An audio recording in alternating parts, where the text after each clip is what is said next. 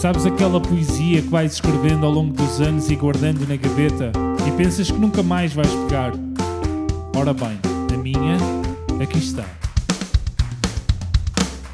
Olá, eu sou André Maria e vocês estão em Escrita a Vapor, o meu podcast de poesia.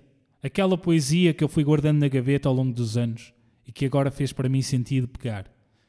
Talvez por causa da criação deste novo formato, talvez pela criação de condições que outrora não tive de o fazer, talvez pela vontade ou outra coisa qualquer.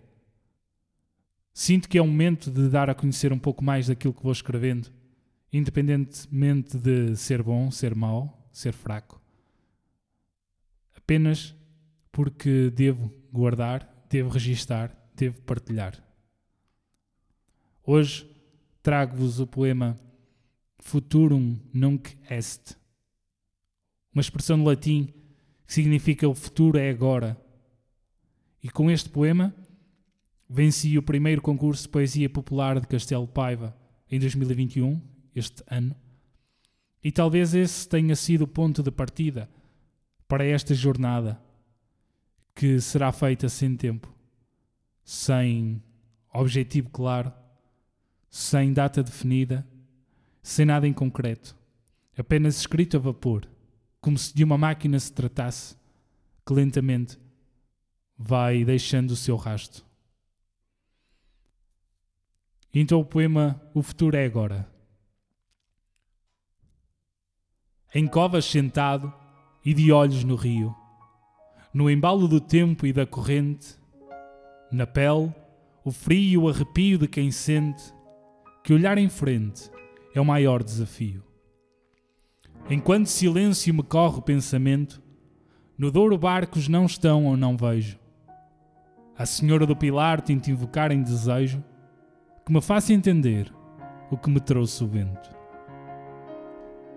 Hoje é mais um dia num cenário novo, no mundo estranho à porta de minha casa, onde já não reconheço as pedras da calçada porque destravada vai a doença pelo povo, e o futuro é uma ave de pujante asa dentro de uma jaula de porta trancada.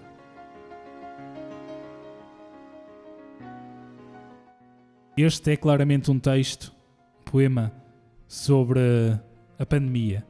Estamos no final de 2021, não representa seguramente o modo de vida que levamos hoje e a visão que temos uh, sobre o futuro mas representa sim aquilo que fomos vivendo nos meses anteriores. Dei por mim sentado em Covas, um lugar da minha freguesia de São Martinho de Sordoura a quem dedico, desde já, este poema.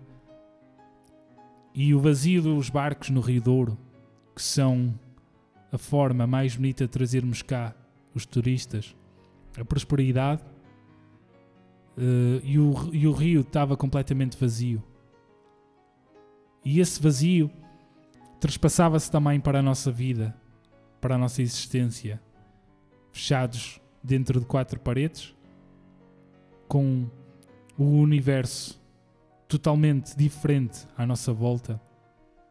E as esperanças que tínhamos, as expectativas que fomos lançando e os objetivos que fomos construindo, fechados dentro de uma jaula, na expectativa de saber o que havia de vir como seria o amanhã. E este poema leva-nos a refletir sobre isso, sobre a forma como fomos forçados a deixar o amanhã guardado para que o pudéssemos preservar.